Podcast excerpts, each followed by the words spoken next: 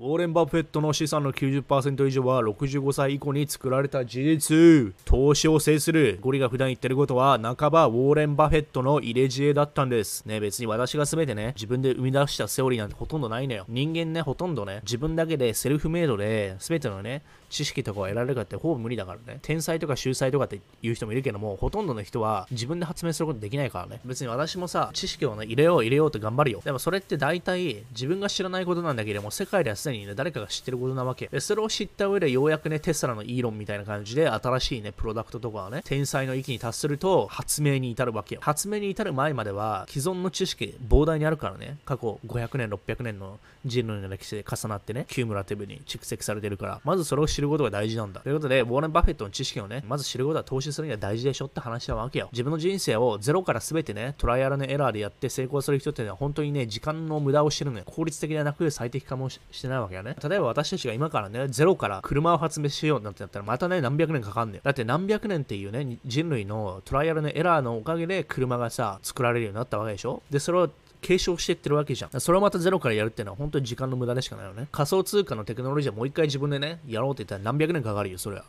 それと一緒。自分でコンピューターサイエンスね、情報工学をゼロからね、また研究しよう。そんな無理に決まってんじゃん。だから学校で情報工学学ぶわけでしょ。だから学校で今既存の蓄積された知識である生物とか科学とか学ぶわけでしょ。だから数学を学ぶのはそういうことなの。数学をゼロから学びしょ学びましょうみたいな。全部ね、セオリーをね、自分からやっていきましょうみたいな言ったらね、1000年かかるよ。ね、ノーベル科学賞みたいな人たちがさ、何百年何百年ってさ、でこうやって蓄積の蓄積に後で今があるわけでしょ？で、それをまたゼロからやりますって言ったらさ、ピラミッドの時代に戻っちゃうね。古代エジプト。あの時の数学でさえさ、何百年かかったのかもわかんないからさ、それをゼロからやるって無理な話なのね。だいかに私たちは知らず知らずのうちに蓄積された過去の人たちの知識を継承してるかってところはゼロスタートじゃないってところをね、理解しないといけないのよ。投資もそう。すでにウォーレン・バフェットとかがね、知識があるから、それをね、継承してるわけでしょ。私たちがまたまたね、たまたまね、頑張ってウォーレン・バフェットと同じような人生を歩んで、同じようなね、レッスンを学べたとしたら、としてはまた95年かかるわけよ。それでも足りないわけよね。だからいかに他人の人生をモデル